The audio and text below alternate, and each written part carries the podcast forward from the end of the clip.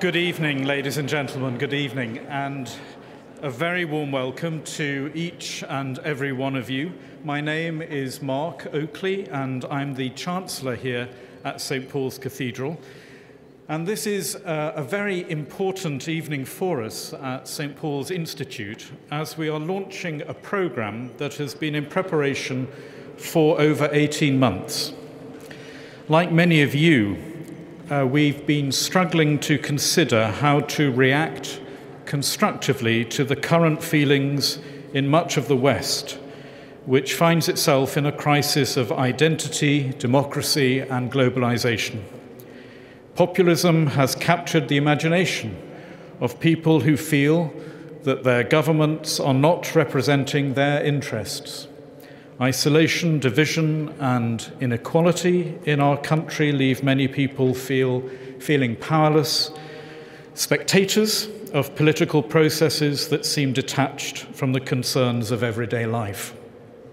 And whether it is Brexit or overseas conflicts, inequality of income or the housing crisis, globalization or environmental challenges, the impact of techn- technological change on society or individual mental health, we can feel overwhelmed by what's around us.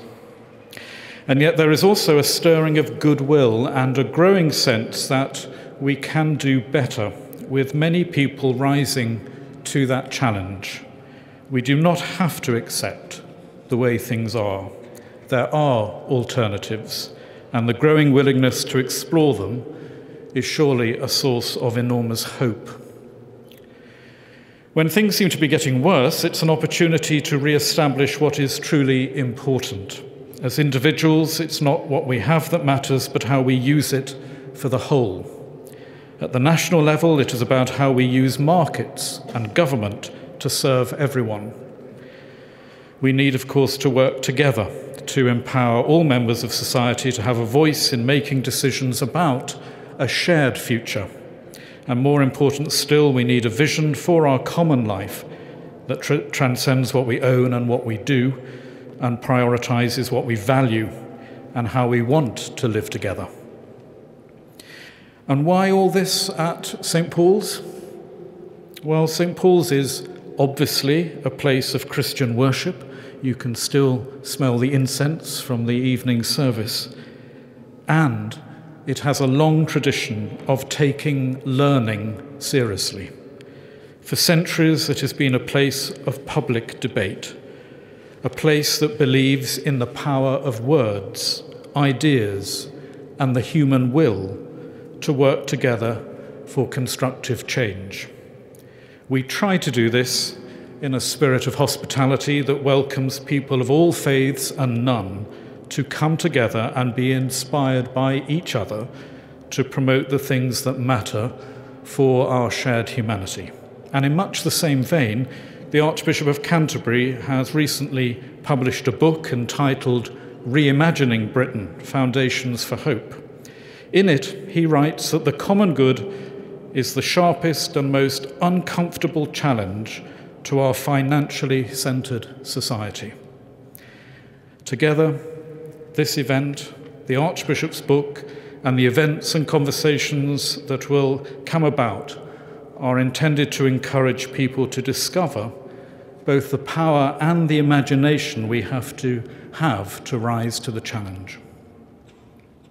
In addition to welcoming each and every one of you, and before I welcome our main speaker, I need to make an apology for Professor Fran Tonkiss, who appears in your programme but sadly who's not well and cannot be with us. We wish her a very speedy recovery. So I am absolutely delighted to welcome our main speaker for this launch, Professor Michael Sandel, who is here on a return engagement, having last spoken here at St. Paul's in 2012. You have a full biography of Professor Sandel in your programs, I will say only that Michael Sandel teaches political philosophy at Harvard University. He's been described as the most relevant living philosopher, a rock star moralist, and currently the most popular professor in the world. In this country, He has, of course, delivered the BBC Reith Lectures and currently his BBC series, The Public Philosopher, which explores the ethical issues lying behind the headlines with participants from over 30 countries. And that's why we have young people from many different walks of life on the stage with him. Tonight's event is slightly unusual for St. Paul's Institute and the Cathedral, as we're simultaneously holding an event and recording it for a BBC Radio 4 episode of the Public Philosopher programme, which will be broadcast at 9 a.m. and 9:30 p.m. on March the 27th. It'll also be available on iPlayer or as a podcast. We will try to make this as seamless as possible, but as you are effectively watching a recording, occasionally our speaker may have to make some comments for the use on the recording over and above what he's saying to you, or do a slight retake. Mobile phone roaming can interfere with the recording, so please would you be kind enough now to turn yours off or to put it onto aeroplane mode. Offenders will be asked to, to stand in the corner for 15 minutes with their hands on their heads. So the evening will run as follows Michael will debate with those on stage and with Dr. Graham Tomlin, who is the Bishop of Kensington, whom we are also very delighted to welcome here tonight. Michael will also talk with people in the front of the audience, and at the end, after the event, there will be books for sale and a signing at a book table up here by the stage. So, would you please now join me in welcoming Professor Michael Sandel?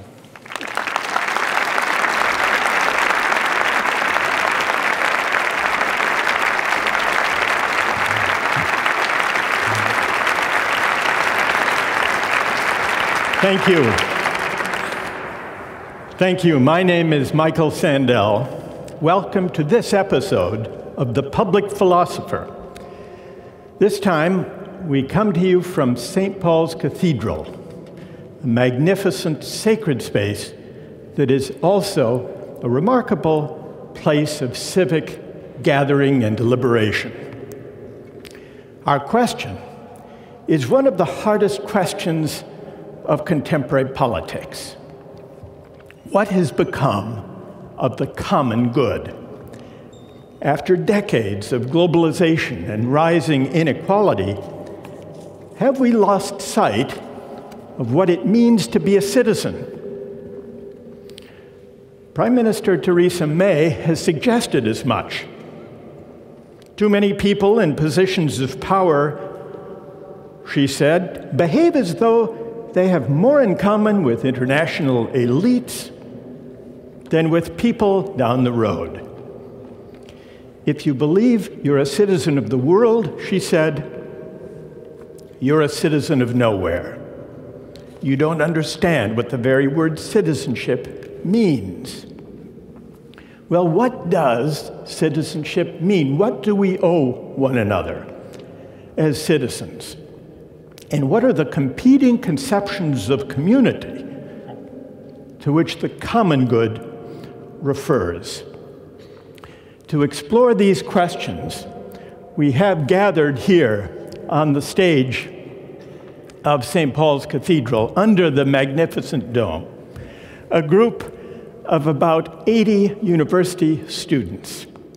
I'd like to begin by putting to them the following question about a recent development in Germany. In Essen, Germany, there is a food bank, it's a charity. And the demand for the services of the food bank were very high.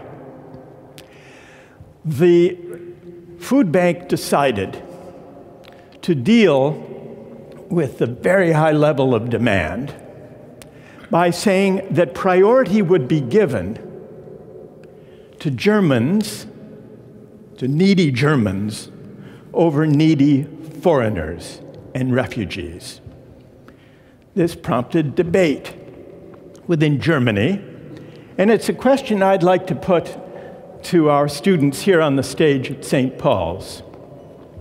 What's the right thing to do? Was it right or wrong for the German food bank to give preference to Germans over foreigners? How many? Let's first begin by taking a survey by the show of hands. And I'd like to take the survey on the stage as well as in the audience. How many think it was right for the German food bank to give preference to needy Germans over foreigners? Raise your hand.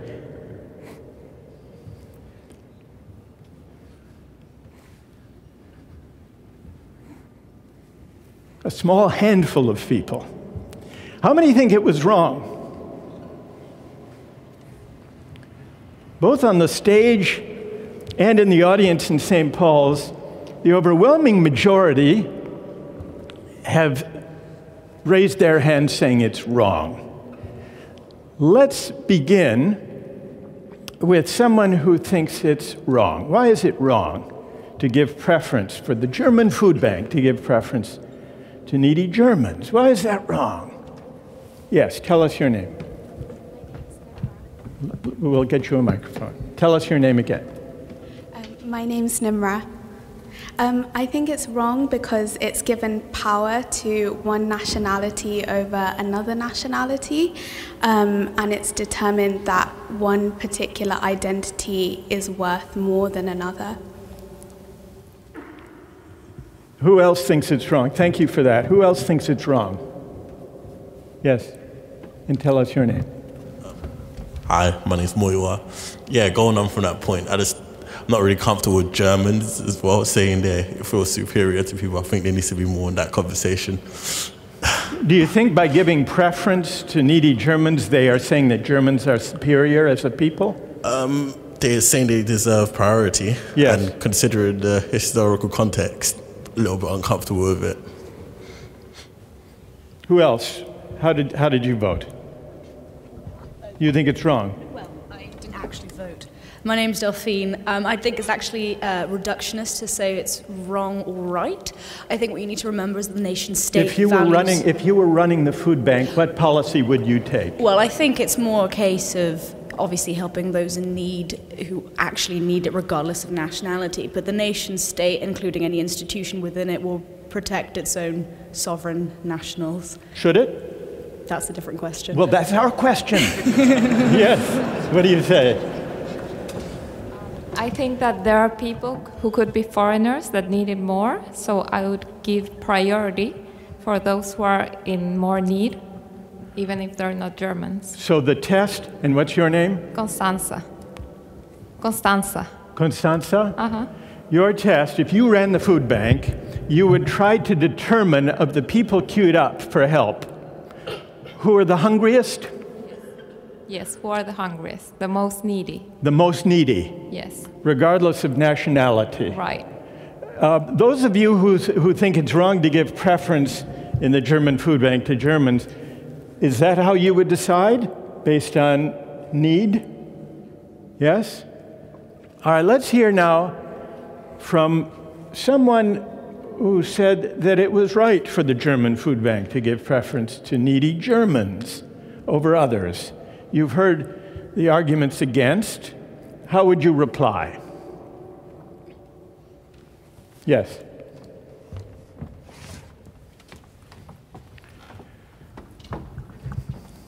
Hi, uh, my name's Mohammed, and I, I, get the idea of, you know, give it to those in need, and that's who needs it most. And in theory, that works.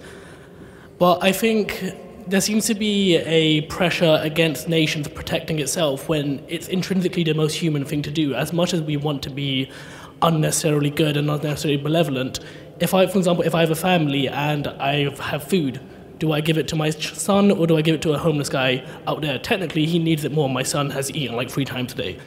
It's not wrong for someone to do that in their family, so I don't really see why it's wrong for a nation to do it to themselves if you have finite resources, I can understand why you'd want to give it to your own people because it's, it's the most human thing to do. Whether that's right or wrong All right. can be argued against. It's, your name is?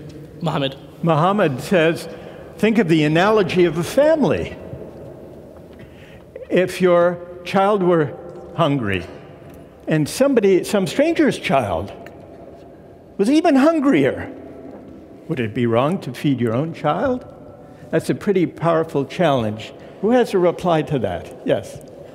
Hi, thanks. My name is Jacqueline. I think um, something that we need to recognize is that Germany has allowed, has accommodated people, given, them the right to live in Germany that aren't Germans.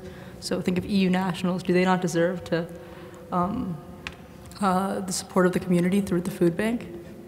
So, so long as Germany lets them in in the first place, they have to treat them on a par at the food bank with other Germans. What do you say? Hi, my name is Ramsey. um, I think on top of that, it largely depends on the influences which, for example, Germany may have had on those people. So, in, for example, a family, if the father um, decided to um, kill the, the father of another child in another family who ends up being needy, the priority may end up in feeding that child before his own because he's had an influence on that family, and so his obligation may, may alter. And so, in terms of journey, Germany, if they've influenced other nations, then arguably that might justify them um, having to balance the, the system out in terms of giving to all needy. So, if, this, if the refugees are Syrian refugees, as many are in this community of Essen, uh, if Germany is implicated in the conditions that led the Syrians to flee their country, they have to look after them. Is that the idea? That's, that's, that, that's one idea. That's, my, yeah, that, that's the idea I'm trying to say. And if not, if they simply ad- admitted refugees whose condition they didn't contribute to creating? Then it, it depends how far back you can kind of track it. So, at least in this example, then I would say that Germany as a Western power, as a power that has a role in the wider international community, they have an obligation um, and they've influenced the dynamic which exists now in Syria, and so the refugees fall under their obligation in that light. But only if the country is implicated in creating the conditions. Yes. Does it need to treat them as equals to its own citizens? Sure. Yes. Hello, my name is Ute from Germany. and I think it is very dangerous in the context of Germany to talk about um, racial issues to decide who we give something to and who we don't. If we take the analogy of the family, are yeah. we a family in Germany or are we a family as human beings? And any other human being who is in front of us is our brother or sister. And so I think, especially in Germany, with an upcoming very strong right populism wing, we should be careful of dividing people in races. So you, you reject the analogy of nations to families. You reject the analogy of nations to families. The relevant family yes. here is, is the family of humanity, you think? Yeah, I, I agree with the analogy, but not with the definition of who is my brother and my sister, or my mother or my father. And the answer to that question is not my fellow German, but my fellow human being. Yeah, I think we, as soon as we have someone in front of us who needs help, it is our brother and sister. So, German or not German is not what matters. Jewish, Christian, Muslim, Hindu, whatever it is, it doesn't matter, especially in German. And I think we have a lot of experience in doing it wrong. Could, could I press you on this for the follow up? Could you hold a bit? Pardon? Could, could I press you a little bit on this? Yeah, go ahead. Suppose we weren't talking about a food bank Suppose we were talking about benefits, welfare payments by the state. Should the German state, or let's talk about Britain, should the British taxpayers allocate benefits on the basis of human need or on the basis of who is a British citizen?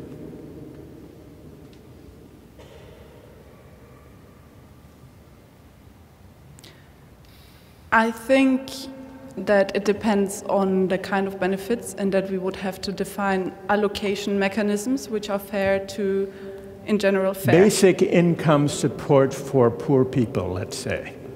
As long as this person is in Britain on a legal basis, or even on an illegal basis, if that person is about to die, then I think there should be support but the question is benefits for British people, many receive that over, over years. And I'm not saying that we don't need to solve the refugee crisis and find mechanisms right. of making those people maybe return or have a better condition or not have benefits anymore because they get integrated, they get educated, they take on jobs and pay taxes themselves.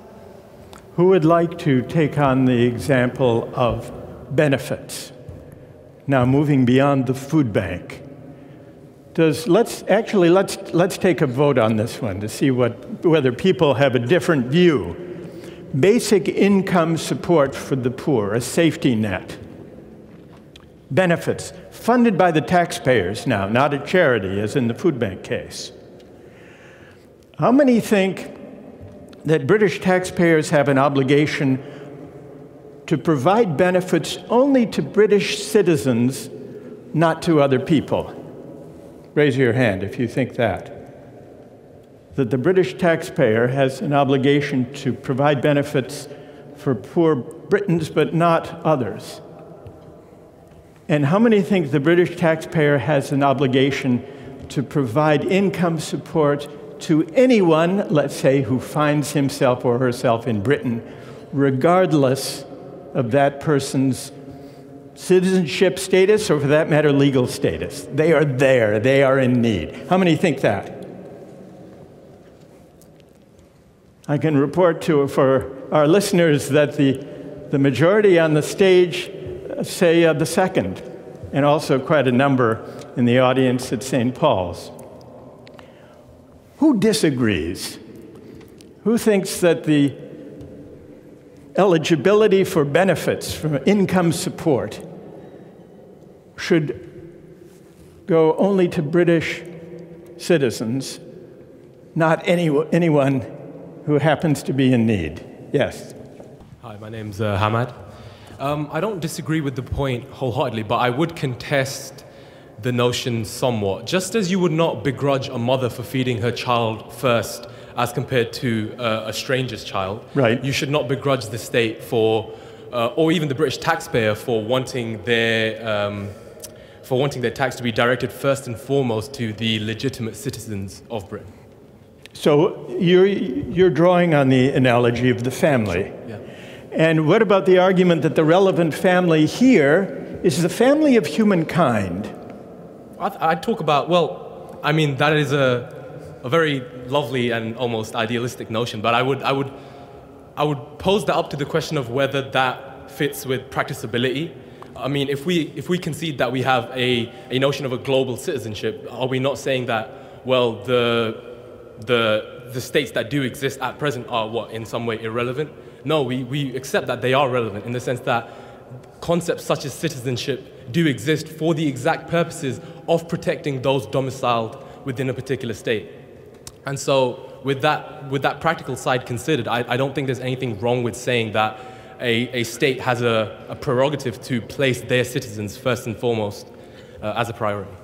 What do you say? Hi, my name's Puck. I think part of the problem uh, with some of the discussion has been that we're really taking for granted our definition of the state and of citizenship, and we're also not considering um, the ethics of migration that are playing into this kind of thing. we we need to consider whether or not the state does in fact have a right to exclude and does in fact have a right to exclude certain people from citizenship. And what do you think about that? I think the state, uh, well, I mean, I have worries about the legitimacy of the state anyway, um, but I don't think that we should, I don't think we have a moral right to exclude others from participation in the state or from physically being here. And I think that plays into some of these arguments. So you think, morally speaking, it's wrong to have restrictions of any kind on immigration. There should yeah. be open borders, morally speaking. Yeah. And holding that position, you would say that the benefits should. How did you vote on the benefits question? I, I voted they should go to everyone, not just British. So, so you and what's your name? Puck. Puck. Puck. So you hold a thoroughgoing universalist idea about borders citizenship and benefits. Yeah. And what about, what do you say, Puck, to the arguments we've heard voiced that within a family, surely a parent has a right and it may be an obligation to give special concern to his or her child? do, you, do you disagree with that? Yeah. Uh, you do disagree I, with I, that? um, partly in virtue of the business I hold on that, I feel like I am somewhat committed to actually take that strong stance and say that you don't have, I, I don't see, I mean, I have problems with the family as a concept anyway. I think we should sort of critically reevaluate how it factors into our society, and I worry about the family being used as an analogy with the state. But I do think that we have obligations. I do think we have high obligations to every individual. Um, I don't think it's that we have lesser obligations to people overall, but I don't think it's right to. Um, to value the, the family as being the ultimate decider in who your obligations are to. So I want to bring Ahmad back in, who raised just now the example of the family. It, both of you stand up so that you can address one another. now, now, Ahmad, you just heard mm-hmm. Puck say that even a parent favoring his or her needy child over somebody else's needy child is, in effect, a kind of prejudice. It's a morally illegitimate prejudice, right, Paul? Okay, yeah. What, what do you say? All right, address.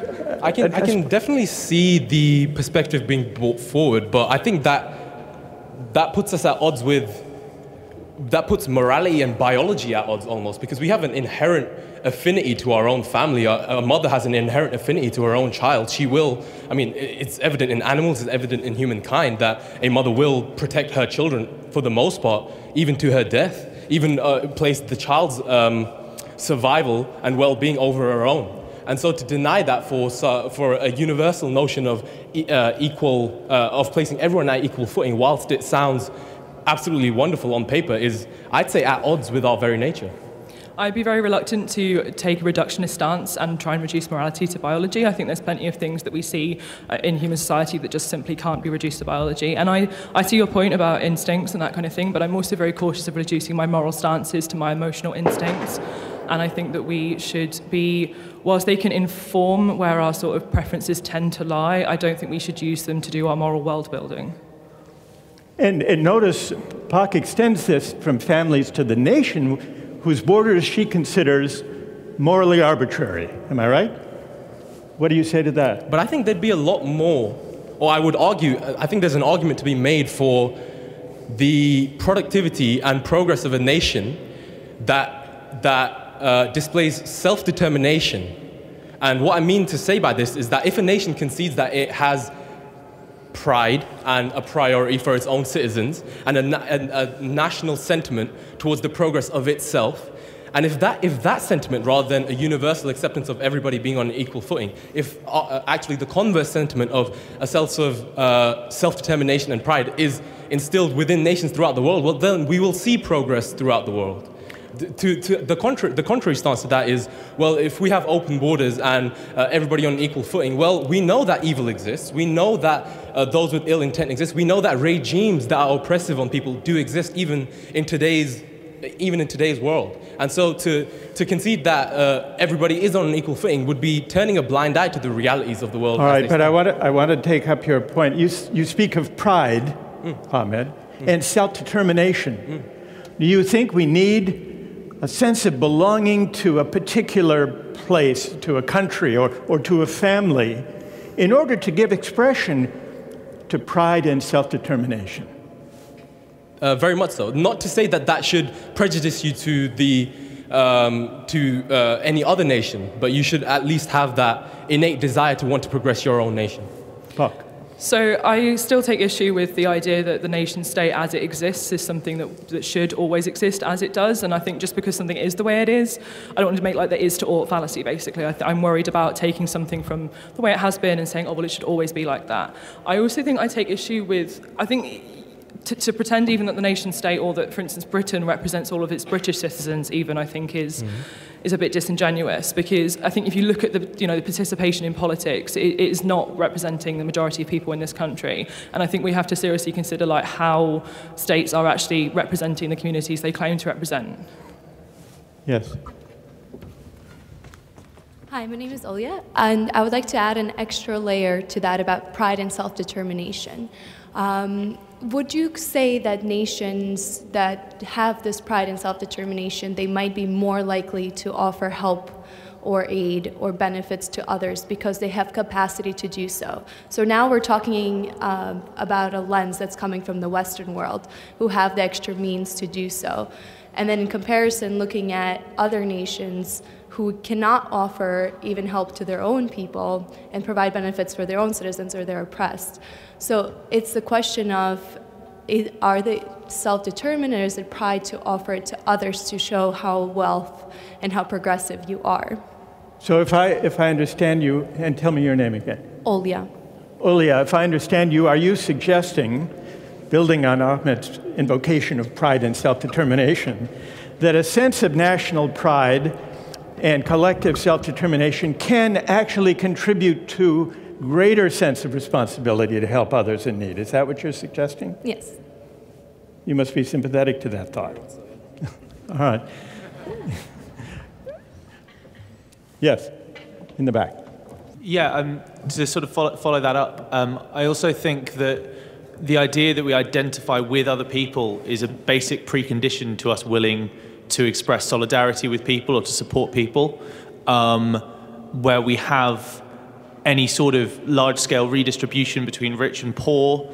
Um, then that does actually rest on the idea that there's something shared in common and also in strong institutions um, like, like trade unions, which, which again rest on attachment to a place or an industry or, or some sort of community. So I think the idea that we should be kind of universalize uh, everything and, and have obligations to everything undercuts any sort of support you could ever have to uh, redistribute uh, in that way. You think that redistribution and generosity presupposes solidarities of more particular kinds. But why? Uh, tell us your name. Uh, my name's Nick. Nick, um, why, why, do you think, let me put the question again. Yeah.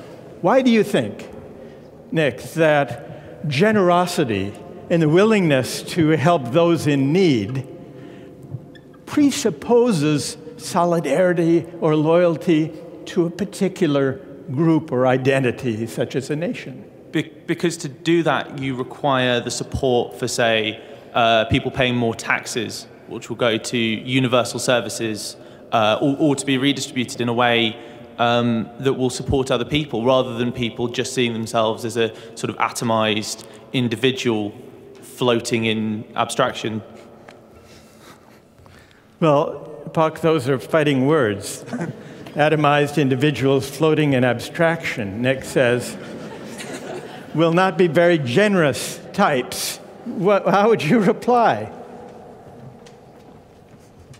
So I would say that a lot of the work that is done um, actually does exist outside the state and does happen beyond the state. And I think solidarity is very often actually built um, very much against what the state would rather happen. I mean, if you look at work that happens with grassroots refugees groups, so for instance, in uh, Lambeth is Lambeth Refugees Welcome, who have lobbied the council to provide, to welcome 23 refugee families into Lambeth and have helped provide houses and all this kind of thing for them. And that's been very much separate from the state. That's people grouping together in a community and taking action. And also examples of, for instance, how the LGBTQ plus community has organised within Solidarity and has links with different groups. And this kind of, I don't think that we should be relying upon the state to do the hard work for us, in a sense. And I think that often the state will actually push back against the harder work that needs doing. I want to turn in our audience in St. Paul's to David Goodhart, who has uh, distinguished between people from somewhere and people from anywhere. You've heard the debate that we've been having on the stage, and the debate has already identified two competing philosophical approaches to generosity a willingness to help those in need. There's the view that says we need to think of ourselves as fellow human beings above all, in universal or cosmopolitan terms. And then we've heard from those who say, no, we need more particular identities and solidarities to prompt generosity. What do you think? how, how do you react to what you just heard? I think we have an extremely unrepresentative group of British people but, in this wonderful cathedral. But what um, do you um, think? But I want to know what you think. How do you evaluate I, these arguments? I, I, I'm, I'm a weak cosmopolitan in that I believe in the moral equality of all human beings, but I don't think we have the same obligation to all human beings. I think our obligations are primarily to our families and our friends that roll out from that to, to our neighbourhoods and, and, our nations and then to all of humanity. The char- charity begins at home but doesn't end there is how I would put it. And why do you think that we have stronger obligations to those closest to us than to those further away? Why do you think so? Uh, partly, as was said earlier, it's partly sort of you know, functional, biological. Uh, but also, I think. But morally, for, why morally do we have a greater obligation to those closest to us? Well, I, I, think for the world to work, we have to we have to behave in that way. For the nation state, the nation state is the root, essentially, of our of our freedoms, of our welfare, or all the things that we most want politically and morally in some ways, you know, democratic accountability, uh, redistribution between classes, regions, generations, and so on. This happens essentially at the level of the nation state. And if the nation state has no emotional support behind it, I mean, this is the point that Theresa May was making with her uh, citizens of nowhere. If it doesn't have the support, even of the, you know, of the, of the powerful and the influential and the rich, then it's, then it's diminished. And we're all diminished by that. Thank you for that. Yes. My name's Alex. I just wanted to go back on this point about the state. I mean, you said how it was in Lambeth Council they were able to house 23 families. Well, the state of Germany um, took in over a million refugees, and that came out of that collective sense. I'm not an expert, um, but I believe of guilt for how they treated the Jewish people before, and that only came out of that collective um, feeling of guilt that you get by being part of a broader community. And You also talk about the is-ought distinction, an important one, I agree, but I mean, you have got to work with the way that things are, and if you don't appeal to what actually will motivate people, then you won't get the outcomes that you want. So, both, both you, Alex, and David Goodhart just now have pointed to what will actually motivate people. And you've both suggested that what motivates people begins at least with those closest to us. We care most about them. And so, morally, we should build upon that de facto motivation. But morally speaking, is that a concession to prejudice, Alex? I don't think it's a concession to prejudice because I don't think it's necessarily prejudice to believe that you've got certain greater obligations to those that you identify more with. But okay, I have but often, why? Yeah. But tell well, us I mean, why. I've often wondered that when, uh, reading your book because you would give the examples um, of, and say, well, which do you prefer? And I'd and so I'd like to throw the question back to you. Like, for example, you were giving the example of um, was uh, Israel helping the Jews in. Um, uh, was, where's, where Ethiopia. Was correct. And, I, and then you said, so what, what do you think? And I'd like to throw that question back to you and say, well, what do you think? Well, we'll, we'll, get there. We'll get there. We're working our way towards some of these questions. What do you say? Um, uh, hi, my name's Nate. Um, I'm really troubled by um, sort of this acceptance of the nation state as a positive and good thing and a, a positive influence on the world. Um, fundamentally, in my view, the nation state is an oppressive concept um, in that um, by focusing your energy on only helping, uh, helping the select few that is within your nation state, you're ignoring uh, your obligation to everybody else. And what I would say is uh, about this concept of solidarity and um, our, our, sort of willingness to help people coming from solidarity with that person is if you walked past a person on the street and they were dying, you wouldn't walk past them just because you don't know them and you have no personal desire to help them. You would help them because it's the right thing to do and it's the morally correct thing to do. And then, I, uh, following on from that, I would say, why would you wait until the point where they're dying before you're willing to help them? If you're able to help them at any point before that, you have a moral obligation to do that.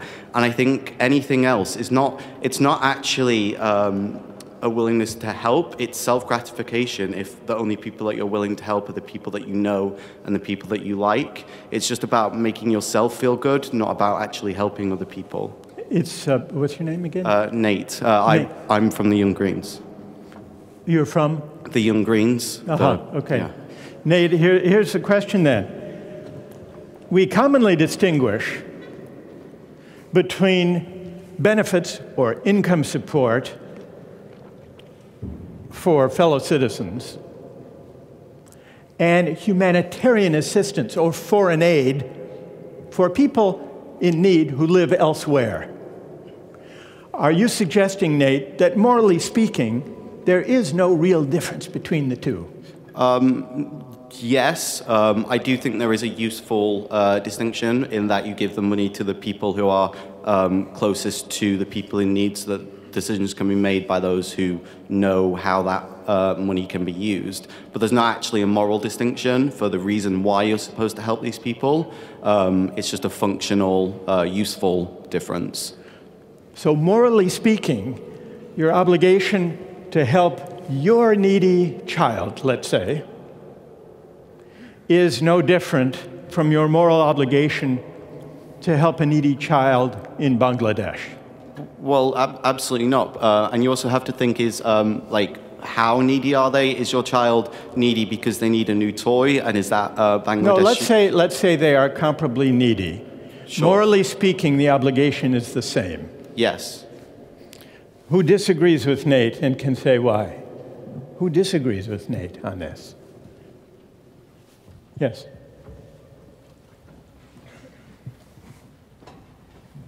Hi, uh, Nate. My name is Joris. Um, I to go into your example of uh, finding someone dying on the on the street. I think in that particular example, it's probably right. You have an obligation to help someone like that, but it's a balance of both severity and principle. So, for instance, let's say there's someone on the street struggling from alcoholism who has a lot of problems, gets into poverty, or it's my own brother who's struggling from alcoholism and gets into poverty as well. First of all, I think um, I would help my brother just because I have a personal connection with him. But morally? And morally um, as well, because I believe that you have a particular um, obligation to care for your family in this regard. But that's what, well, that's what Nate rejects. How, yes, that is what Nate rejects, yes. So, how, what's the basis of that special obligation? The basis of that special obligation. I mean, I, I know the, the point about biology has already been mentioned, um, but I think part of the obligation is about the effectiveness because I would know my brother a lot better as well. So I would be in a lot better, I have a lot more information about my brother than I have about a guy in the street I don't know. So therefore, that it's a closer surrounding. You're in a better can, position to help. I'm in a better position but the help. moral claim on you is no different, or is it? I think the moral claim is different because the effectiveness is better anyway, so the difference I can make is greater. Yes.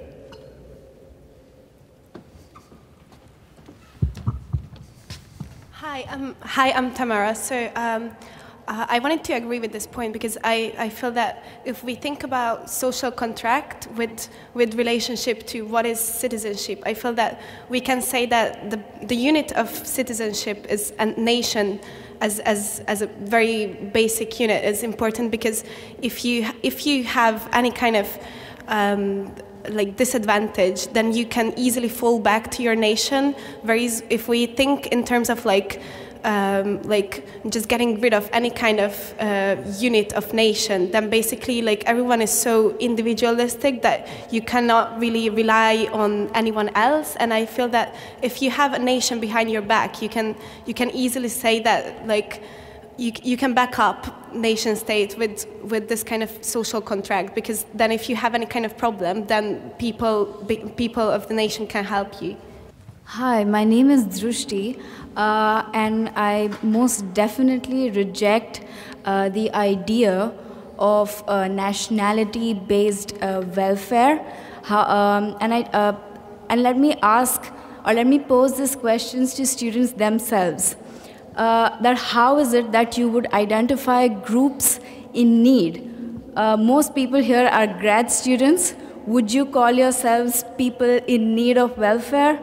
or do you like would you find that you are often struggling with finances or it's a stress that you face on a regular basis i think if you ask yourself that question um, it'll go a long way in answering um, you know, answering this dilemma as to, as to whether need should be defined or prioritized on the basis of nationality. You know, so and if, your, like, let's and say your answer and your answer is that uh, no, uh, it should not be. It should not be because, uh, let's say, lots of people here are, are coming to these countries to study in, uh, in the liberal democratic universities, in these spaces, to come and engage uh, and somehow collectively also progress. Um, progress uh, like the common motives we have Right. as mankind. But at the same time, you are paying these large sums of money, you are spending a large amount of your money in these same economies. Yeah. So, does that not make you entitled to certain Thank welfare you. or certain benefits? Thank you for that. Uh, what about companies in hiring? We've been talking about giving help, whether a food bank, a charity, or taxpayer funded benefits. Are they, different in, are they different in principle from foreign aid? What about companies' hiring policies? Should British companies give preference in hiring to British workers? How many say yes?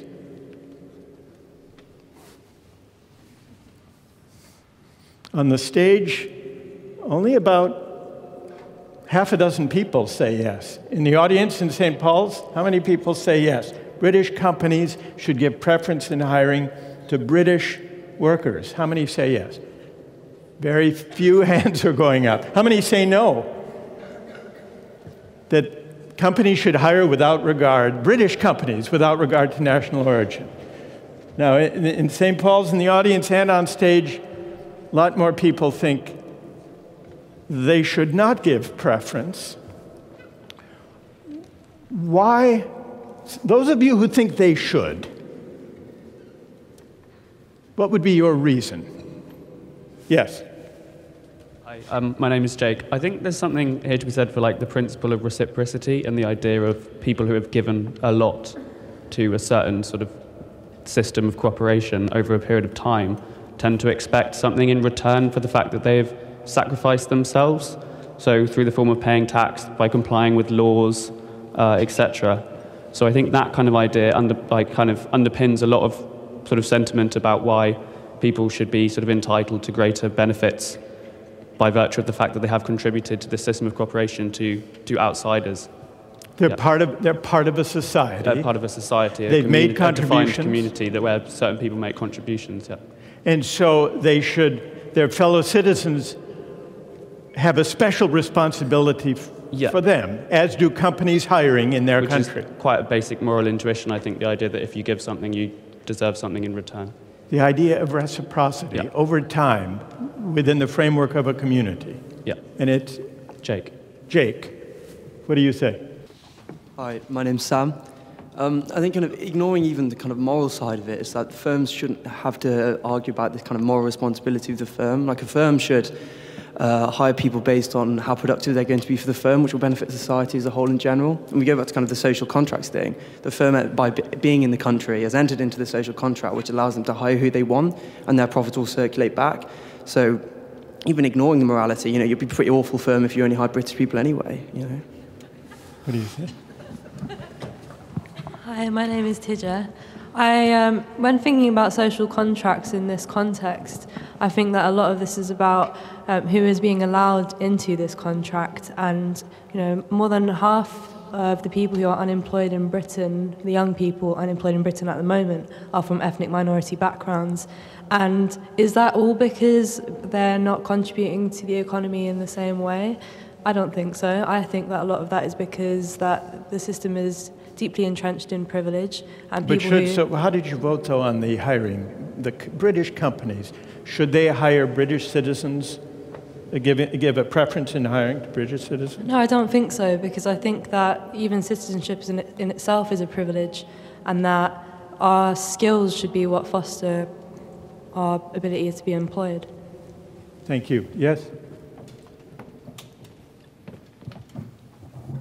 Hi, um, I'm Sabrina, and I just think at this point I just wanted to bring luck into the debate, and I think it's relevant to um, the previous question about benefits and the question about um, hiring, and I just want to ask whether people think that um, the your kind of social and biological um, characteristics of where you're born, um, over which you have no control or kind of don't des- or desert, whether you think that that should determine whether or not you should receive any kind of assistance, how well your life should plan out, and what opportunities in life are available to you.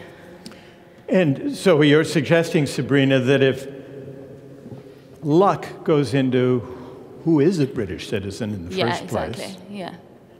then it's Th- then why not their doing. Why should that be the basis for preference of any kind? Yeah, and why sh- and and on what ba- and then how could that ever be fair? And how could that be fair? Is there someone on the stage who has an answer to Sabrina's question? Who can explain? I wonder if I could turn to the audience. Jesse Norman. We'll get you the microphone. What do, what do you say to Sabrina? You stand up so we can see, see you. Thanks. Thank you, Michael. What do I say to Serena about, about luck?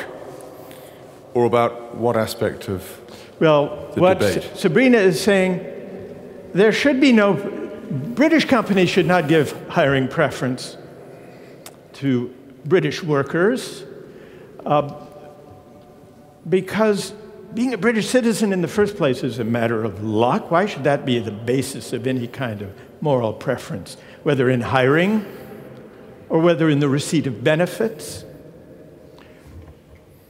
or for that matter, help of any kind at the food bank. Are you, are you struck by the, the strong, I think it's fair to say, the pretty strong cosmopolitan universalistic conceptions of the common good that we've been hearing articulated thus far?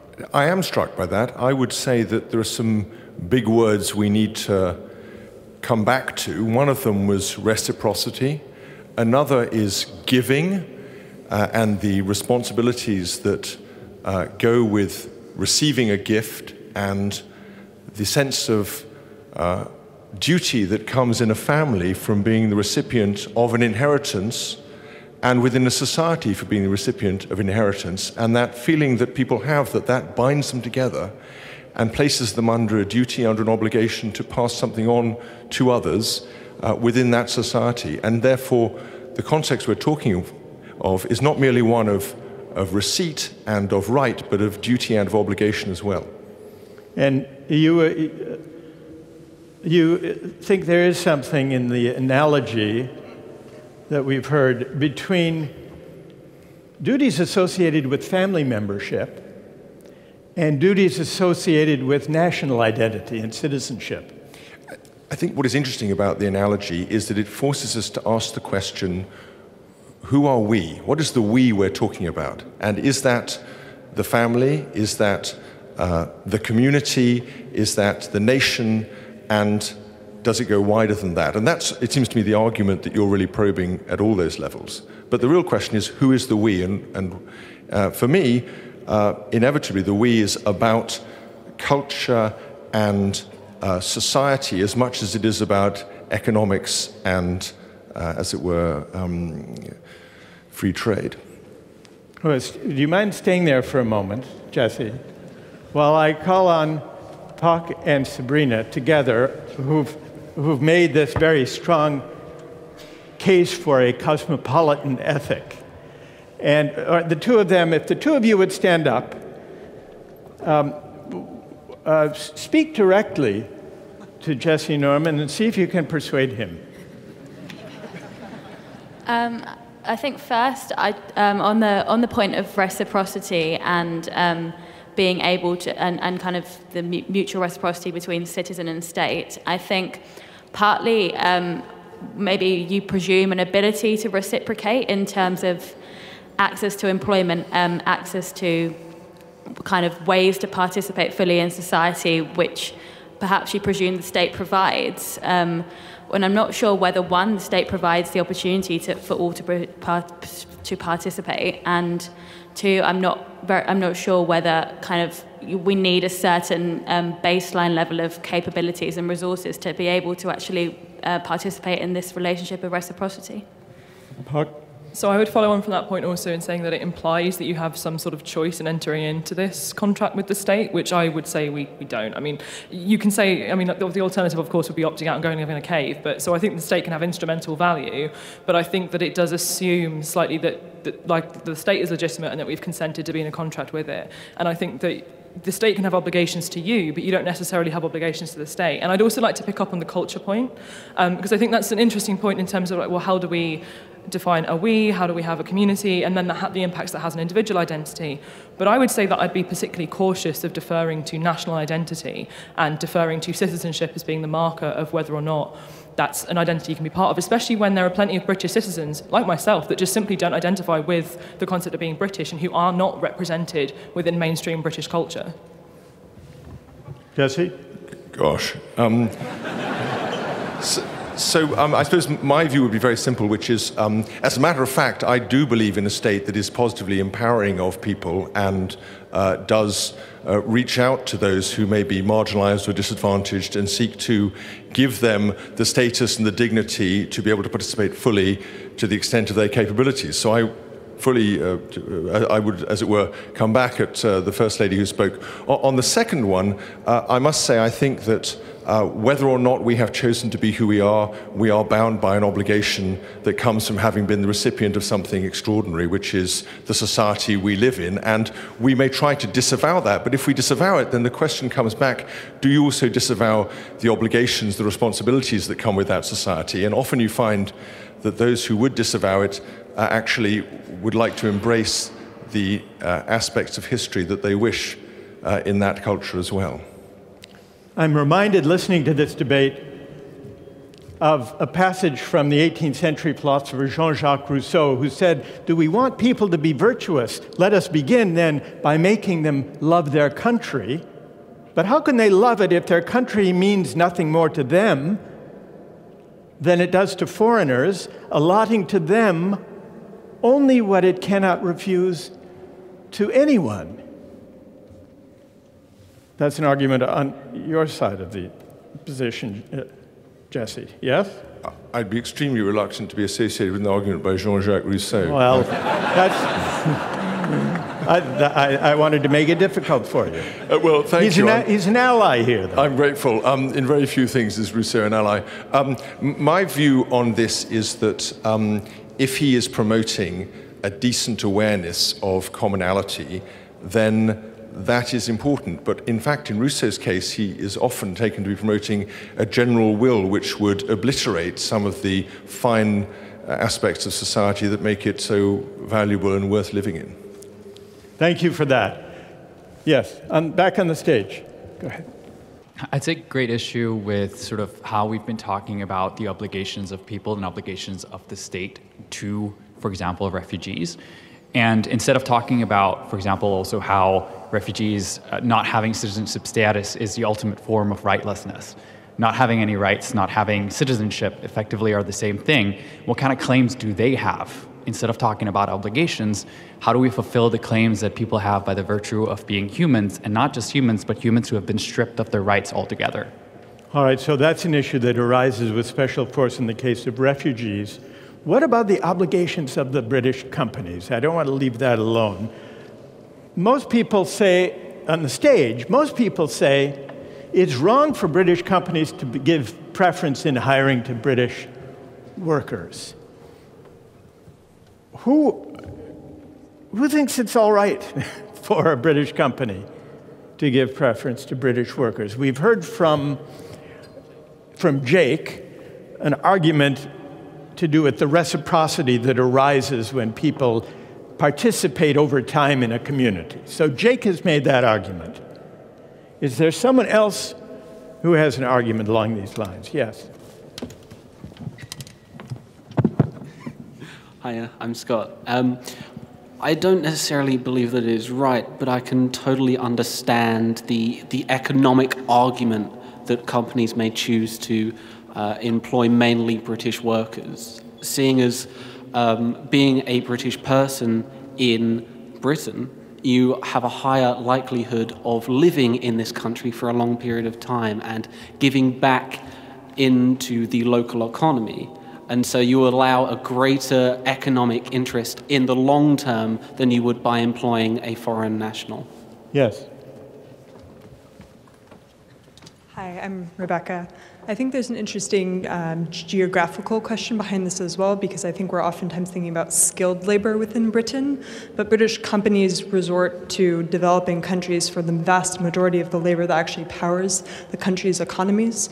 So, as a geographer who works in Bangladesh, looking at the garment industry, for example, you see the masses of people whose very inexpensive labor is what allows us to buy cheap goods, and yet they have no path to citizenship on the basis of their labor. But you're raising you're raising an interesting challenge to those who say British companies should give preference to British workers. Are you suggesting that if one thinks that, then we have to call into question outsourcing? Correct. And what do you think? Do you think that companies that outsource labor to Bangladesh because it's cheaper, the textile industry, for example, is that wrong? Well, being an American, um, with what's happening presently in my country about the idea of America first, with a president who also outsourced labor for his own garment com- company, and yet says, well, the reason I did this is because of international economics and because you know that's just the way the world works. Um, but I don't think that that's fate. I don't think it's destiny or needs to be that way. Um, there's certainly an argument to be made about having affordable clothing, but the average person, perhaps who's shopping at a large, well-known, inexpensive retailer, you know, maybe there's other alternatives um, rather than relying just on cheap labor.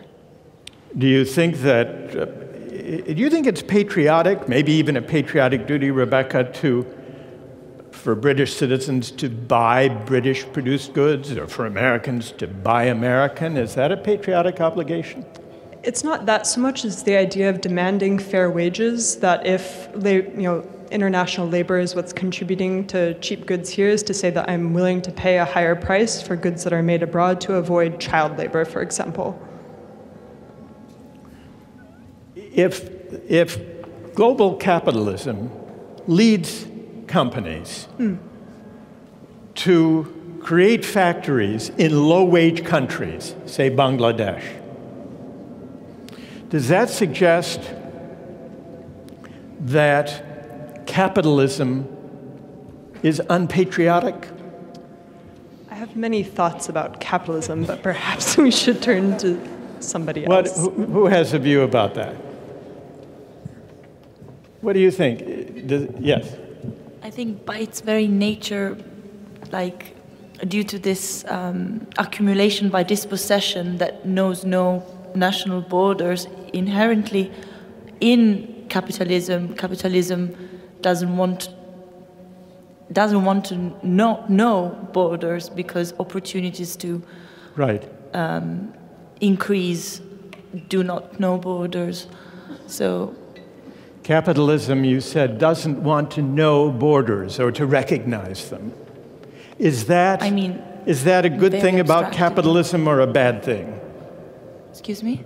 Is that a good or a bad thing about capitalism, that it doesn't want to know or recognize borders? Morally good, morally bad? Yeah. It depends who is implicated, like who's, like the lives implicated within those borders, what, what those decisions implicate for, for people's lives. We've been talking, though, about citizenship. National citizenship presupposes borders, knowing them, recognizing them, considering them to be morally relevant. If capitalism resists borders or doesn't want to recognize borders, does that mean that corporations are citizens of nowhere? Yes, because it's profitable. And is that a good thing or a bad thing that corporations be citizens of nowhere? I personally think it's a bad thing. It's a bad thing. And on the question of borders for the movement of people, we've been talking here about the movement of capital. You think that there should be restrictions on immigration because borders matter there too? But we cannot compare the movement of people fleeing injustice with the movement of capital, like looking to expand itself. Yeah. Yes.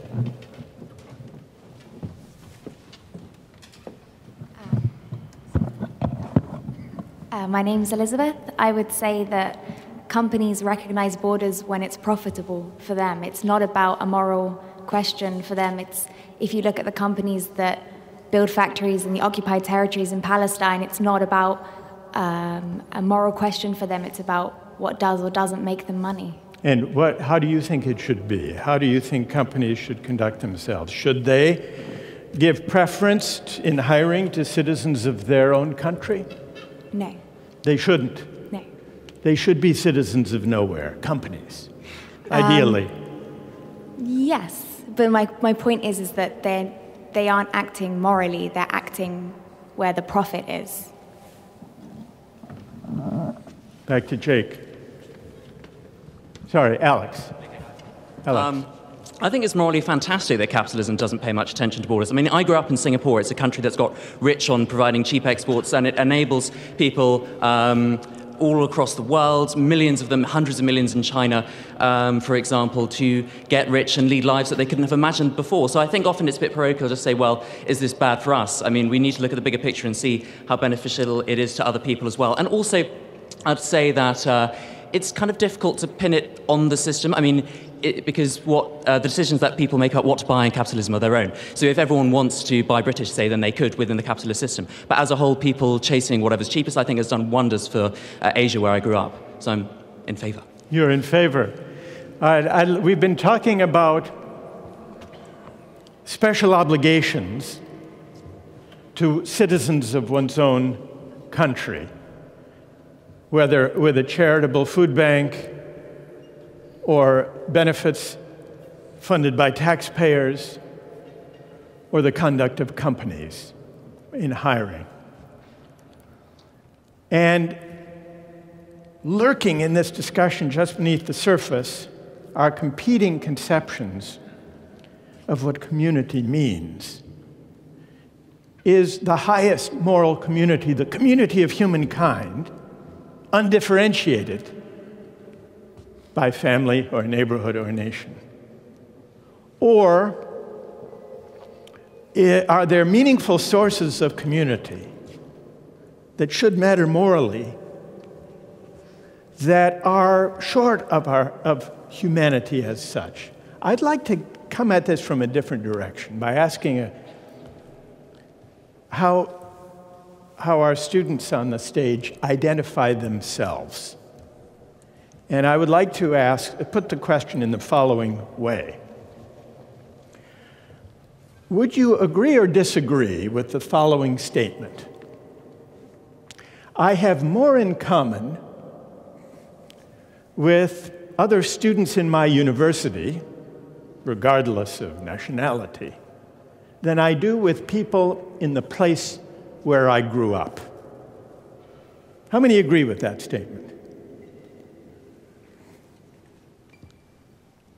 How many disagree with that statement? Here we have more or less an even distribution of opinion. Now,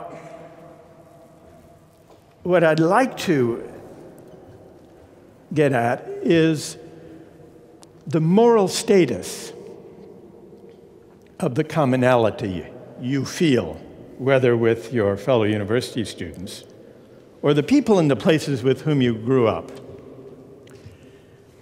So let's see who agrees and who disagrees with this question, the normative question. In an ideal world,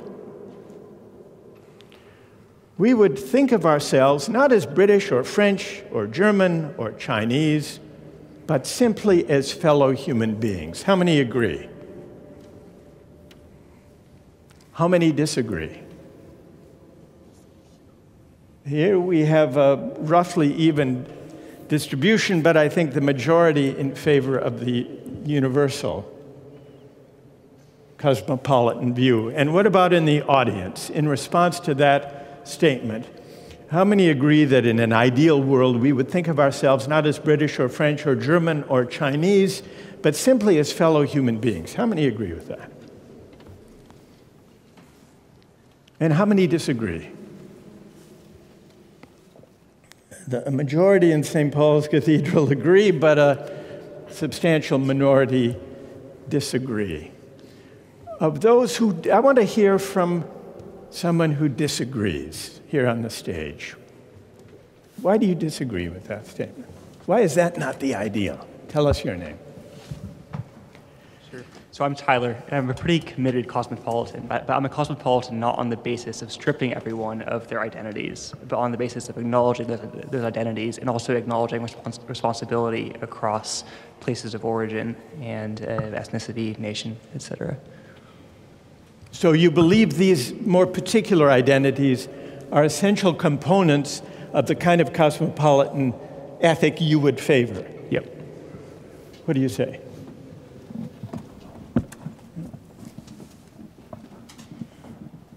I think the question of like you know a more localized identity is incredibly important. To use the university example, I have more in common, I think, with the people I grew up with from my city because we have a common shared experience that's rooted in a sense of place.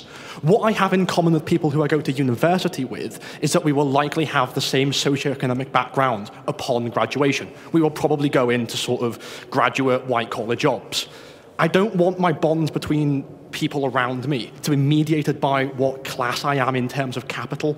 I want it to be something more than that, mediated by a sense of place and belonging. And I get that from the town, city I grew up in, which is Liverpool, far more than I do than the fact that I happen to be you know, thrown into my university. And I'm you know, a cosmopolitan guy who loves my university. But I don't want my bonds to be mediated by capital. I think the discussion we've had says that you know, I don't think most people in this audience do want bonds to be mediated by capital. And yet, the meaningful sense of place we get from you know, where we grew up or ideas of nations seems to be resisted. I think those two ideas are actually in conflict with each other. And what's your name? Peter. Peter. And where did you grow up, Peter? Liverpool. And why do you think your identity with the place uh, where you grew up and the people you knew there, why do you think that that's a more important source of your identity than the people, the, the, than the profession you may enter into?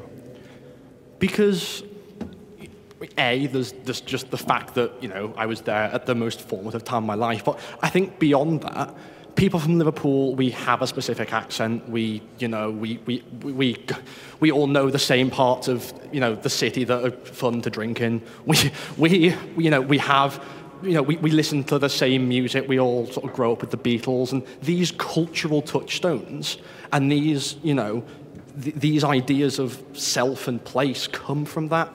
And that's far more important than the, you know, to me, than the, you know, the, the profession you end up in. What do you say? I just like to. Um, uh, my name's Jacqueline. Just like to add to that. I think that the bonds that we've we um, form with the people that we grow up with and with the communities, um, with the communities that we grow up in, they're not trivial. And I, I think that what you're talking about, um, growing up in Liverpool, I think that when we think about who we are and if we're closer to the people uh, that we go to school with. I mean, who are we as individuals? I think comes from our values, and where do those values come from? And I think, uh, at least for me, and maybe I'm flawed in thinking this, but I definitely think I share more with my faith community and with my community back home than with a broad array of the, you know, the international student body that, that is at the campus that I go to. Yes. I think it's like a really tricky question because of course like in our identity there's both like our interests that in a way draw drew us to the university we go to, but also like the self identity of the place you grew up in and as an Italian especially like I, I feel it really strongly. Um, but the, the, I would like to kind of reflect on the university as a place and I think that the most important thing is the mixture between these two things that, in a way, helps and encourage intercultural communication because the university like can actually help to make different cultures and different like voices kind of like melt together and mix together in order to in a way create something new and something interesting among these different cultures that in a way like get together and can really like in a way explain the, the, the, the, the complexity of our world. And so, how did you vote on, on whether the ideal world is one where we overcome these national differences? I think that I, I voted. I, I voted for like in a way overcome the national differences, but I think that in order to overcome the national differences, there should be like a mixture of of different experiences and different culture and different backgrounds. Yes. Hi, my name is Jason. Um, I think in an ideal world, we should not think of, and I, I, do, I do not agree that an ideal world should be one that everyone is seen as equal uh, or have equal interests or everything is equal. I think that in an ideal world, basically because we are human, we have um, intrinsically different um, values, different um, interests, different preferences. It is, it is um, natural to evolve into different groups or even, even nationality, if you believe. So I think that in an ideal world, there would be uh, lots of different groups of people, and the community itself is equally important in the sense that we allows people of different preferences to get together, or from other um, natural preferences that we would need as a human being. So I think that would be something that I would um, uphold. I want to turn to Bishop Graham Tomlin. You've been listening to this discussion. I'd be interested to know, in, in general, what you make of it, but especially on one of the philosophical and perhaps even theological conceptions that seem to be at stake here. When there, we've heard many articulate the view that the ideal we should aim at is to overcome the particular ties or sense of belonging, some might even say prejudice associated with particular identities, including national identities. Whereas others have been making the argument that we need particular communities, that they are not mere prejudices, that they're analogous, some say, to the family, that they should be affirmed, whether for reasons of reciprocity or rooted identities. We're edging up to the big question about whether the common good ideally is universal or whether the common good is irreducibly plural and particularist. What do you think? I think it's been a fascinating debate to listen to those two different perspectives that have come through in so many different, different ways. And I guess the debate really has been around these, the local and the universal, and how we value the local and how we value the universal. And uh, I guess one question that's come to me as, we've, as I've been listening is that old statement that it's, it's often easier to love humanity than to love your neighbor. That in general, it's easier to love the human race, but actually, in religious terms, as a Christian, you know, I hear the words of Jesus saying, Your call is to love your neighbor. In other words, the thing about neighbors is you don't choose your neighbor, it's the person who happens to be in front of you. You think of the parable of the Good Samaritan, it's the story of the person who is in the street in front of you, and the two religious people pass by, and it's the Samaritan who stops and actually helps. And um, so, in, in, so it, with that in, in mind, I mean, just thinking about the local and the universal, excuse me, why the local is, is important is because. Could, could I just ask you yeah. first, why is it, do you think, harder to love the neighbor than to love humanity? Why is that? Because your neighbour is often difficult. your neighbour is not always easy to love. And, but that's the person right next to you. It's the person in the desk next to you at work. It's the, desk, it's the person who lives in the house next door to you. It's the person who you meet at the bus stop every day. And that's not someone you, you choose. And it seems to me that the, the importance of the local and that commitment to a local community, whatever that may be, it may be a family, it may be a neighborhood, it may be a city, it may be whatever. You know, that's quite important, partly because variety and diversity is good. We don't want everything to be exactly the same, everybody to be exactly the same. But also because it seems to me that those kind of commitments that we have over a long period of time to the same group of people actually cultivate virtues that make society work better.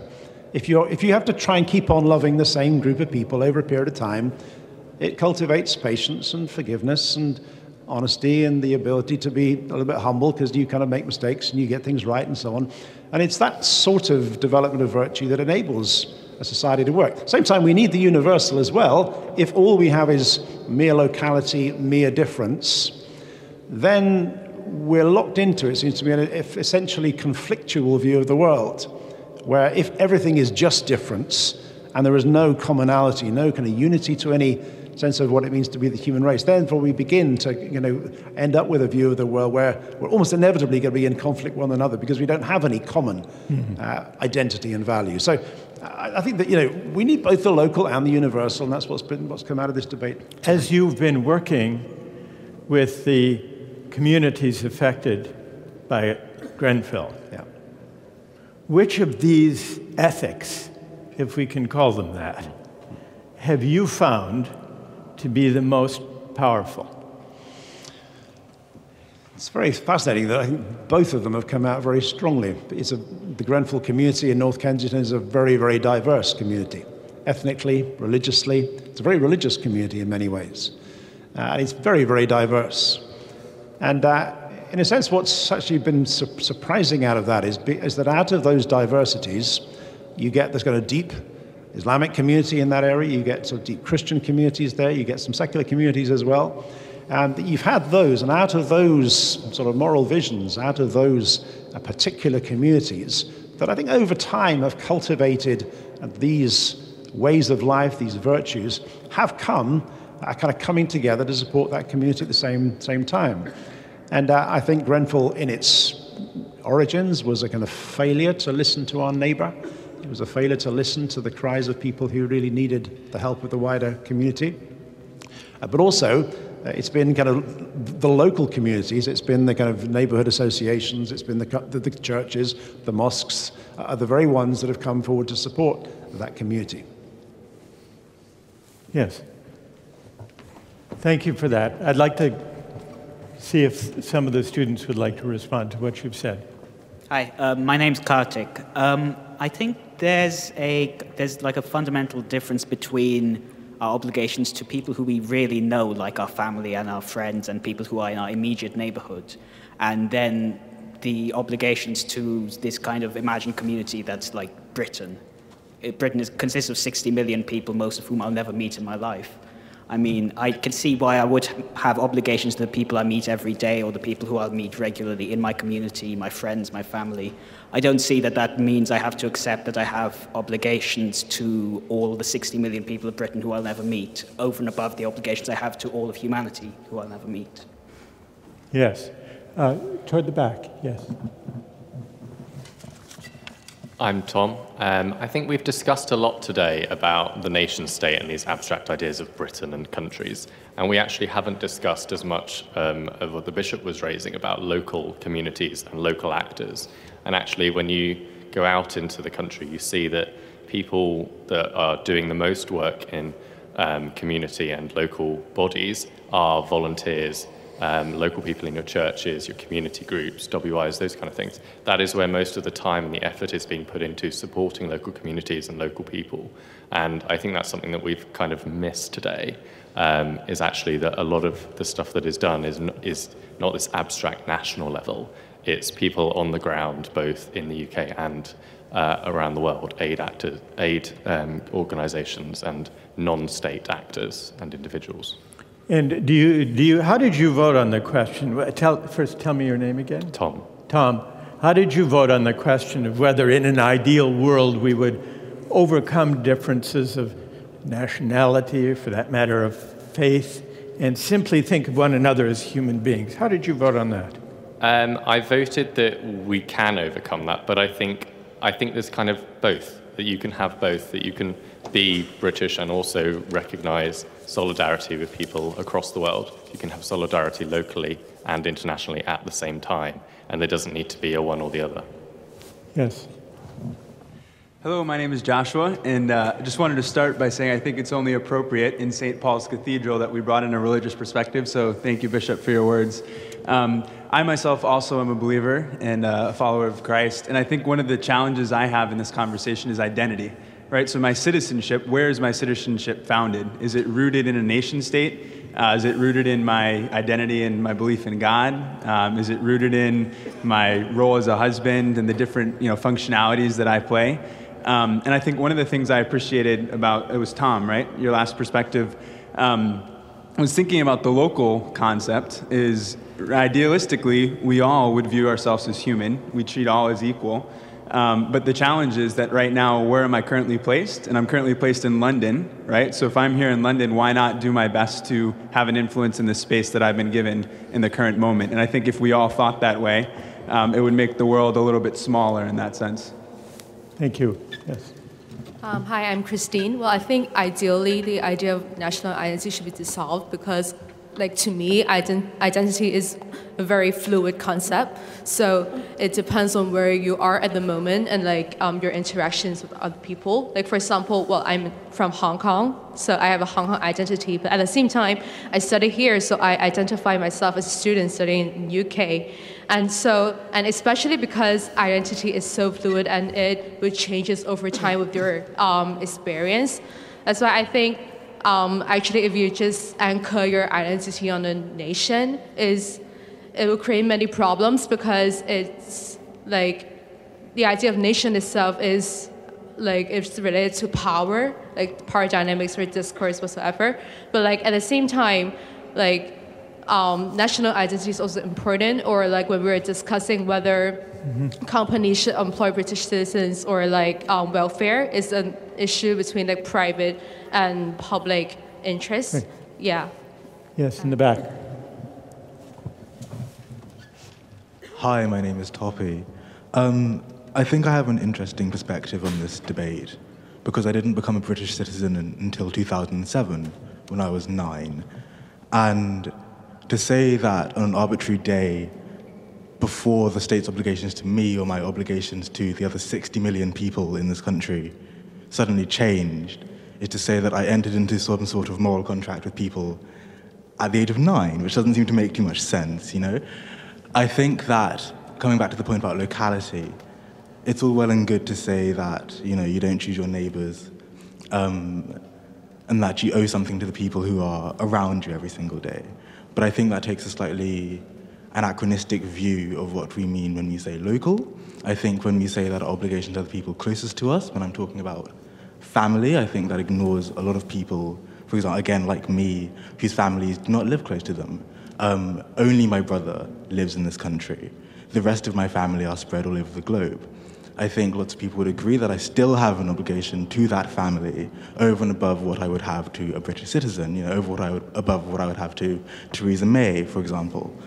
Um, so how do we reconcile that in this debate? How do we say, you know, we want to protect who's nearest to us, we want to protect who's British, we want to protect all those people who we see and meet every day, but at the same time we want to uh, unfurl the carpet of generosity and of provision based on need. In my perspective, I think, going back to the very, very first question, you know, ich muss essen is I must eat, whether it's from a German citizen, whether it's from a refugee, who matter, no matter who it is, you know. I'm training to be a doctor and I'm training to work in the NHS where care is delivered based on clinical need. And I think when we talk about giving things to people or, or hiring people, all these sorts of deciding upon who should receive and who should we deny. I think that the premise of who needs most is an infallible one, including when we need, talk about. So, need in the case of medical care should be the primary factor in allocating medical care. Need. Yes, and I did actually want to bring up the fact that that's no longer the case in this country. That in the 23rd of October in 2017, new regulations came into force, meaning that hospitals are now obliged to make sure that everyone using the NHS has British residency, that they have a British passport. And obviously that's led to a lot of racial profiling because how do you decide who to ask, right? Who looks British? How do we decide who is we? And let me ask you. Th- let me ask you that. And tell me your name again. I'm Toppy. Tom? Toppy. Top. Toppy. Toppy. Mm-hmm. Let me ask you this: You're training to be a doctor. I am. When you become a doctor, will you feel? Uh, you, you and you're, you became a British citizen at age nine. You Mm-hmm. said. Do you feel a special obligation to practice medicine in Britain? Not for the fact that it is Britain, no. And, and why is that? I would much prefer to work in a system that provides socialized medicine. Um, for all my complaints about the NHS, we are very lucky to have it. We are very Yeah. lucky to work in a system where. Yeah. No? Yes. Yes. Okay, thank okay. Cool. Um, sure. I think, you know, I would feel rather differently about being a doctor in the US, for example, or for other countries where medicine isn't provided in quite the same way it is Hmm. here. All right. Th- thank you for that. We, I want to put I want to put a quote from a, an Enlightenment philosopher to our students on the stage and to our audience in St. Paul. The way the Enlightenment philosopher responded a little bit before the fact to Theresa May's conception of citizenship. Here's what Montesquieu said about the questions we've been debating. If I knew something useful to me but prejudicial to my family, I would reject it from my soul. If I knew something useful to my family but not to my country, I would try to forget it. If I knew something useful to my country but prejudicial to Europe, or useful to Europe but prejudicial to humankind, I would regard it as a crime. Because I am a person before I'm a Frenchman, or rather, I am necessarily a person while I am a Frenchman only by chance. Was he right? How many agree with Montesquieu on that? How many agree on the stage? A lot of hands are going up. How many disagree?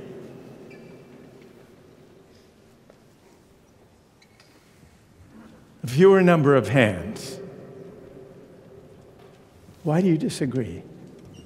Why is Montesquieu wrong? Um, I'm uh, an American, and so my American identity is, uh, is important to me.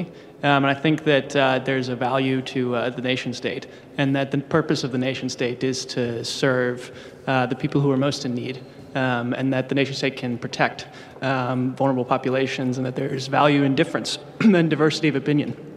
And that uh, I voted as well to uh, the opposite on uh, the previous question, which was that in the ideal world, uh, are we all sort of one monolithic human uh, sort of identity? Um, and I think that uh, there's a value to local communities because local communities create diversity of values, which creates a stronger human bond. Thank you. What do you think? I think the various uh, dynamics that were described in that quote between uh, nation between and Europe, and also between the individual and the family, are actually very interesting.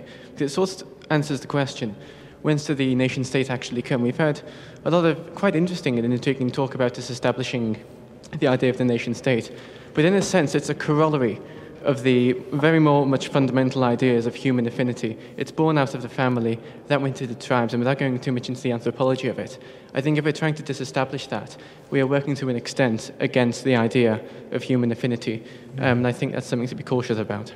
Yes. I think the one thing is uh, identity, which is undeniable, but the other thing is fairness and how the state treat with fairness everyone. And I don't think identity is a cause for, for equal treatment for the state. I mean, Yes. Hi, my name's Tom. a lot of the things we've been discussing, discussing have been predicated on the idea of need. And I think we came back to that with Toppy talking about being a doctor. And I wonder how far need can be contextualized. I think if we look historically, we could say that need does have a contextual basis. For instance, we have a sort of need for cleanliness today that was perhaps not a need But I want in to the stick Middle with Ages. the, I want to stick with the passage, the, the moral oh, the claim of Montesquieu. We've covered the issue of need. Who, who agrees with him? Who agrees with him? Yes. It's Oliver, right? Oliver, you agree with Montesquieu. My name Ute. Ute, yeah. So I agree that because the way I understood is that we can have our identity, but uh, if we do harm to another level, we retract from the decision or the action we have taken, right? So I think in a way, I hope I understood right, but if we today live in a globalized world, our actions go beyond where we live and beyond our national state, but we are still responsible for our actions. So that is why I think we need to not mutually exclude identity as Okay. we have done it. Like, do we want to be local or do we want to be international? I think that is not really possible. Yes. Um, I, there's been a lot of talk about identity and that being rooted in uh, your national identity. And I think what we need, also need to remember is not everybody identifies with their national identity. Uh, uh, I live in a country that uh, voted for Theresa May and voted for David Cameron twice, that voted for Brexit and would probably legalize the death penalty if they could. I find all of those things abhorrent. I, Wait, wait, wait, wait. I, but I, want your view on, on Montesquieu's philosophy that universal identities are higher than particular identities. What do you think? Sh- Sure, and um, Yes? I, I, What- I find yes? well because of all of those things, I find um, people in Europe much more in common than what I find with people in my country often, because I find many of the things that my country has decided to do abhorrent. Yes. I, I think that it, uh, my name's Zach, by the way. Uh, I think that both in the discussion we've been having tonight and in Montesquieu's quote, we've seen basically a number of monolithic identities or monolithic ideas, monolithic blocks. And there hasn't been enough of a discussion about how these ideas or these identities evolve with time. So, if I could possibly posit, there's been this focus so far on the state in particular, and our loyalty uh, to the state, and morality is flowing either from that or in rejecting that. Can we imagine for a second the state as being a norm? And norms evolve through time. Let's look at the dimension of time here for a second. So, if it evolves through time, and morality is achieved through the pursuit and achievement of peace and or order, then there are a couple of things we need to know. Norms need to be buttressed and reinforced to a certain extent, but at the same time, norms need to be flexible enough in order to evolve. So, right now, that means we need to have some sort of identity related to the state and some sort of loyalty and inculcate that, but at the same time, be flexible enough to create a more globalized world. Thank you. Montesquieu's idea that universal loyalties and allegiances are higher morally than more particular ones. Puck? So I think we have to remember that we're considering, considering moral ideas here. So when, when you endorse a cosmopolitan universalist idea, you're not necessarily saying that identities wouldn't exist. You're saying that we shouldn't base our moral judgments on things which are arbitrary. So that's, that's what the quote is getting at. So we should base things on necessary conditions, which is that we are all people, and we, if you take a rights-based approach, you have rights in virtue of being persons. That should be not eroded or changed based on your identity, which isn't to say that identity wouldn't be a big part of the individual, but that we shouldn't use that to make decisions. But I also want to say that I want to be cautious of taking a very ahistorical approach on things like that. So I do think there's, you know, particularly with the history of colonialism, patriarchy, that kind of thing, we should be aware of these things when dealing with the needs of others. Yes, over here. Thank you. I'm Timothy. And to add on this, I'd like to say that um, our world today is very different than uh, the Enlightenment's world in that there is the um, ecological catastrophe, and that calls for cooperation and to precisely overcome this kind of realistic understanding of the world where we are competing against others or uh, referring ourselves uh, to um, uh, bounded communities. So if we are to survive, um, we need precisely to refer to this shared uh, fate that, uh, that we do have. Yes. I also think it comes down to uh, the way we affect things. Even if we place universal goods above local ones, so we agree that universal goods are things like food and clothing and shelter and all the rest of it, the way you can affect that tends to be at the local level. The institutions that can actually affect these moral goods, that can provide the things that we morally would like them to provide, these are primarily going to be local institutions based around this sense of place and belonging in a local area, be that a city, a town, or a country. And I think that's, you know, we can all agree that the common good is universal. We want universal things to happen to, you know, we want good things to happen to everyone. But I think the way we affect that is through this idea of locality. All right. Well, we've We've heard some powerful arguments for universal or cosmopolitan conceptions of identity and community. And we've heard little less frequently on this stage, but powerfully nonetheless, arguments that more particular identities and forms of community, including families and nations, in localities, neighborhoods, matter morally and are not just a matter of prejudice to be overcome. I've been pressed, I think, by Alex and for, to, to say what I think. I'd start with that passage from Montesquieu we've been discussing. One of the logical implications of that universalist or cosmopolitan ethic of Montesquieu's is that it's not so easy to account for the moral weight, never mind of fellow citizens in the nation state, but to account for friends. If our encompassing loyal, loyalties should always take precedence over our more local or particular ones, then perhaps the distinction, even between friends and strangers, should ideally be overcome. Montesquieu doesn't shrink from this radical conclusion. A truly virtuous man, he wrote, would come to the aid of the most distant stranger as quickly as to his own friend. And then he adds if men were perfectly virtuous, they wouldn't have friends. It's a striking concession. It's difficult, it seems to me, to imagine a world in which we were all so virtuous that we had no friends, only a universal disposition to friendliness. The problem, it seems to me, is not that such a world would be difficult to bring about but that it would be difficult to recognize as a human world. The love of humanity is a noble sentiment, but most of the time we live our lives by smaller solidarities.